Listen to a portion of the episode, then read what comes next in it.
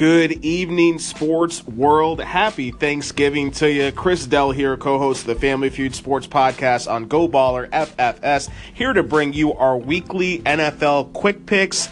Turkey Day extravaganza. That's that's right. You heard it here first, folks. We're going to be going over all three of our Thanksgiving NFL games against the spread. Sitting here with none other than the Godfather, Mr. Allen Dell, former Tampa Bay Bucks columnist and beat writer and we're just going to jump right into things. The 12:30 game of tomorrow and Minnesota Vikings at the Detroit Lions. Vikings favored by 3 points on the road coming off a huge win against your boy Jared Goff and the Los Angeles Rams last week. Vikings are a Super Bowl contending team. You heard it here first, folks. If they had a good quarterback or a high caliber quarterback, they would be clear cut favorites, in my opinion, to win the NFC even over Philadelphia. But I think they're right there with the Eagles. I got the Vikings rolling on the road in this game. 29 to 19. I think it stays close, but Minnesota pulls away in the end. Great defense and really good running game on that team right there. Watch out. What say you, Mr. Allen Dell? I, I, think your mind is clouded with all the turkey you're going to eat tomorrow because I, I, just don't see that. Uh, these, are, these are basically two hot teams. Minnesota has won six straight.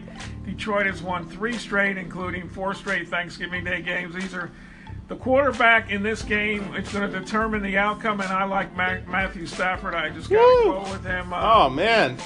Uh, Talk about upset special. Okay, Minnesota D held the Rams to seven points last week, but they didn't face a veteran like Matthew Stafford, who's uh, in the last five Thanksgiving Day games, Stafford has thrown 13 touchdowns, two interceptions. He's going to be on the money next time, and I like Detroit 27 24. Talk about too much luck on Thanksgiving for Detroit. I think that good luck streak ends with the Vikings tomorrow. And look, the Vikings got revenge on their mind because they lost at home 14 to 7 back in week, what, four of the NFL season. So, very good game on the docket for the first game. A good game between two competitive teams. And you can kind of say that about the next one. I think the Chargers are a team on the rise. The Cowboys are a team on the decline, still within a game of each other in terms of record wise. Los Angeles comes in as actually a two point favorite in this game on the road at Dallas. Dallas opened the week as the favorite in this, so tons of money, tons of sharp money being bet on the Chargers side to win. The Chargers have the momentum right now, and Dallas just got completely embarrassed. So this has the uh, on Sunday night against Philly. This got to be that type of kind of pride game. Or, you know, stand up and, and don't be embarrassed back to back weeks, especially in front of a national television audience. However, despite that, I think the Cowboys just cannot find their way without Zeke Elliott. It's very apparent right now, and I think the Chargers continue to roll on offense. Philip Rivers has tons of weapons to throw the ball to. Melvin Gordon's a top five running back, not to mention Melvin Ingram and Joey Bosa on the defensive side. I think the Chargers continue to roll and move on to five and six, potentially getting into playoff contention in the AFC. I got the Chargers in this one 27, Cowboys 17. Chargers win by 10 and cover the spread. Both road teams covering the spread for me. What say you? Well, Dallas, not only do they not have Elliott, but they're banged up too. Offensive tackle Tyron Smith, and really the key guy on defense, linebacker Sean Lee, are both out. Uh, they look dead to me. Their spirit is down, and the Chargers are, are, are number three in sacks, led by the great Joey Bosa with 10 my boy.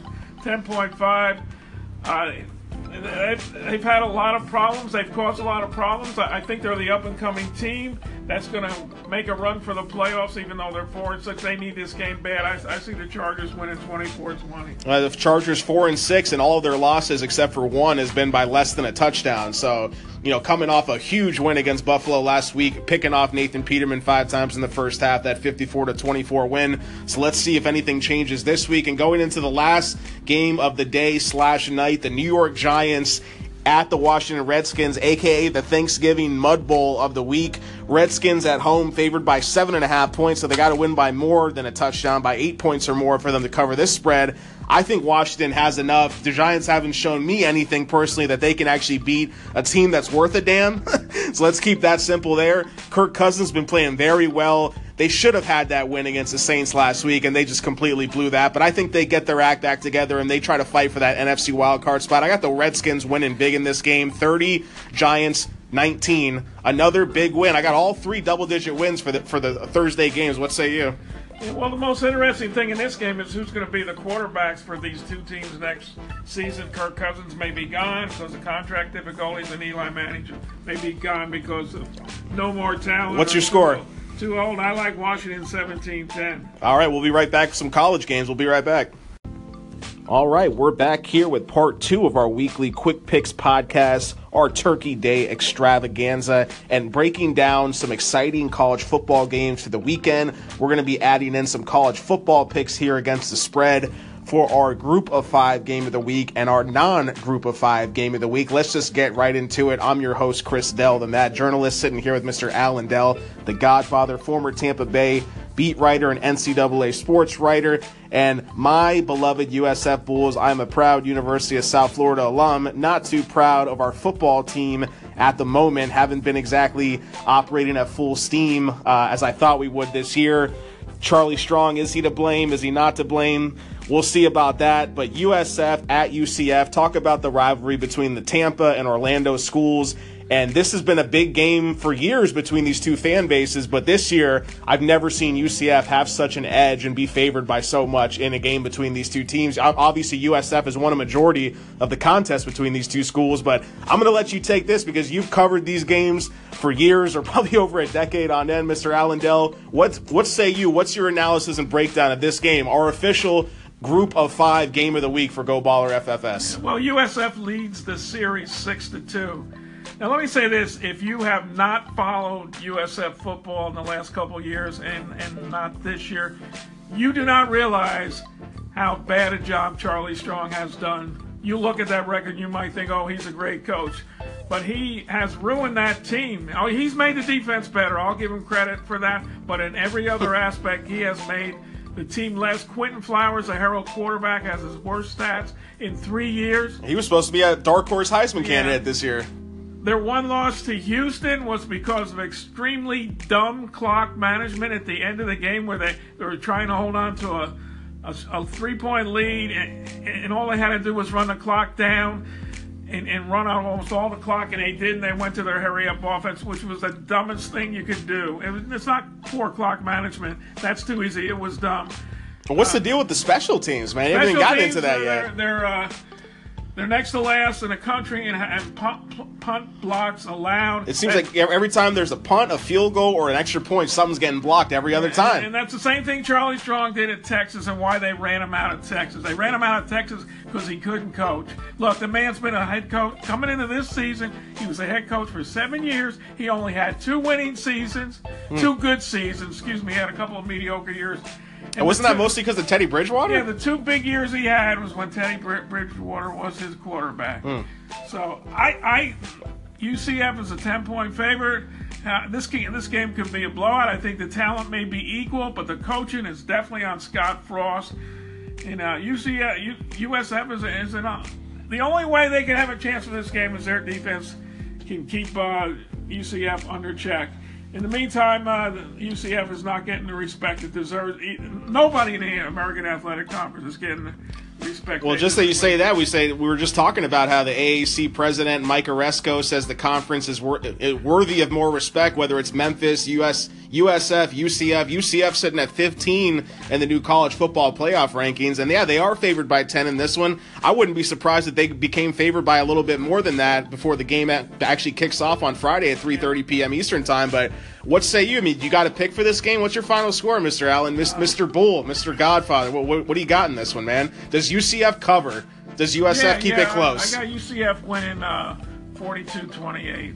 Okay, two touchdown win right there. So it looks like Charlie Strong's defense isn't going to take care of business on the best Friday. thing that can happen to USF is somebody offers Charlie Strong a job and he leaves. Because otherwise, wait till he starts bringing in his own players, and he's got all of Willie Taggart's players now. But he just he just ruined that offense. The play calling's been horrible, non-creative. They're trying to make a drop back passer out of Quinton Flowers when he's he, he's at his best when he's scrambling around. It's just a crying shame what that coaching staff did with that offense at USF. Well, so eh, let me say, ask you this: and if, if UCF to wrap this up, if UCF wins this game and beats Memphis in the AAC championship, how high can they go in the yeah, rankings? They'll, they'll, be the they'll be the number one team, number one group of five team. The winner of this game.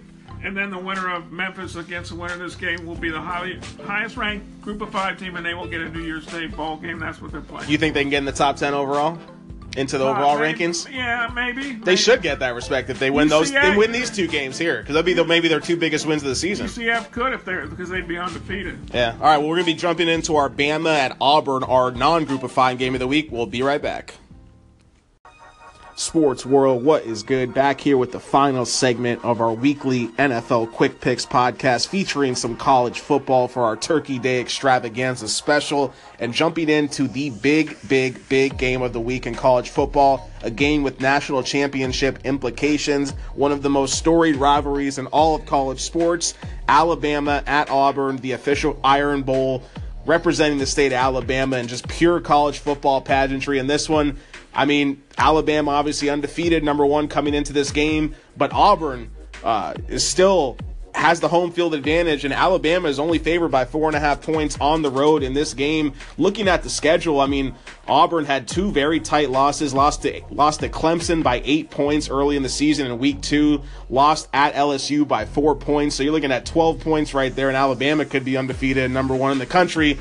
But looking at this game, I mean, Alabama's been favored all year, and maybe if they lose this game, they still have a chance to get in the national championship. So, what, what say you, Mr. Allen Dell? What, what are we look What are we looking for in terms of how are the college football playoff rankings going to shape out after this? What are the major implications that, that we should be looking at here? Yeah, well, it's kind of an interesting first for Alabama. Everybody gets on Wisconsin and Riley so for their their strength of schedule or lack thereof, which ranks in the mid 60s, but. Uh, Alabama's strength of schedule is only 60. Of course, uh, FSU hurts that. They, they were supposed to be a good team, a contender, but then they lost their quarterback, and that, that was the end of them. But this is uh, Nick Saban University, aka Alabama, versus Gus Malzahn. Uh, this is for all the marbles. Alabama is banged up.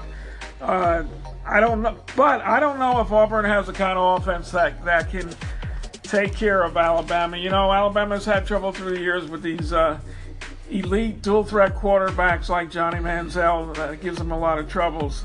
They, they have big offensive linemen and they'll run the ball down your throat. Uh, Jalen Hurts is uh, he does all right. He, he's not a great passer, but he always seems to get the job done, at least for Alabama. Yeah, this has major implications if Alabama loses. The question is, will they still make the Final Four? And I, I think they will. So right, as uh, long as they don't lose again in the SEC well, championship. They, they, well, if Alabama loses, they don't go to the championship game. So. so that almost could be a good thing for them in a sense, right? I mean, they, they might so they look like they'd be good either way to get in. I guess the question is, does Auburn also get in? But if they lose, they're out, huh? Three losses, you're not getting in the Final Four. Yeah, if no, Auburn's done if they lose. If they win, they, you know, then they get to play Georgia for the SEC championship game, and a whole bunch of things could happen. Uh, things could be real simple, as I said before. If Auburn, excuse me, if Alabama, Oklahoma win, and then the the winner of say Miami beats Clemson, those three you're in, and Wisconsin's in. So.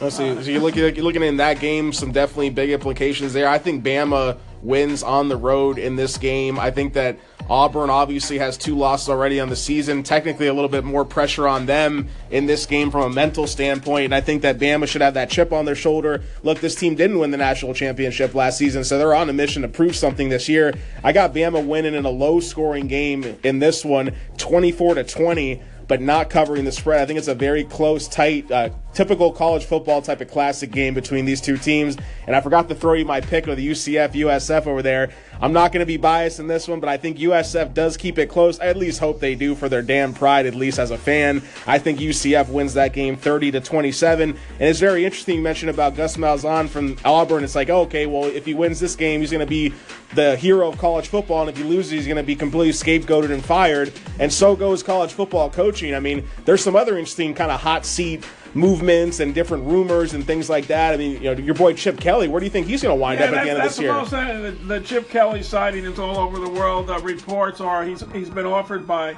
Florida and UCLA and some other programs, but he's debating over Florida and UCLA. Where, what is the best spot for him? That, that's interesting for on a pure football standard. I think Florida is a better place. They have more talent in the state of Florida. There's a lot of great players. He can recruit well. He can get the kind of talent he wants. UCLA is not that way. Football is not that. Not UCLA football, I should say, is not that big time in California. There's so many other things to do, and, and there's USC and the Lakers and so you, the, so you, so you gonna, the Dodgers. So right, you got you got a lot of options there. You got, you got the water here in Florida too. Don't hate on Florida now. I know it's a little cooler out there, a lot less humidity there. But I, I, agree. I think the Gators are a much better option for Chip Kelly and what he's trying to do. So what are we leaving uh, the sports world with uh, this week? Uh, going into Turkey Day tomorrow. What's what, what dish are you looking forward to the most, Mr. Allen Dell? Alabama Auburn. Alabama. So you're looking for the football dish. I'm looking for some friggin' green bean casserole. We'll see you guys tomorrow.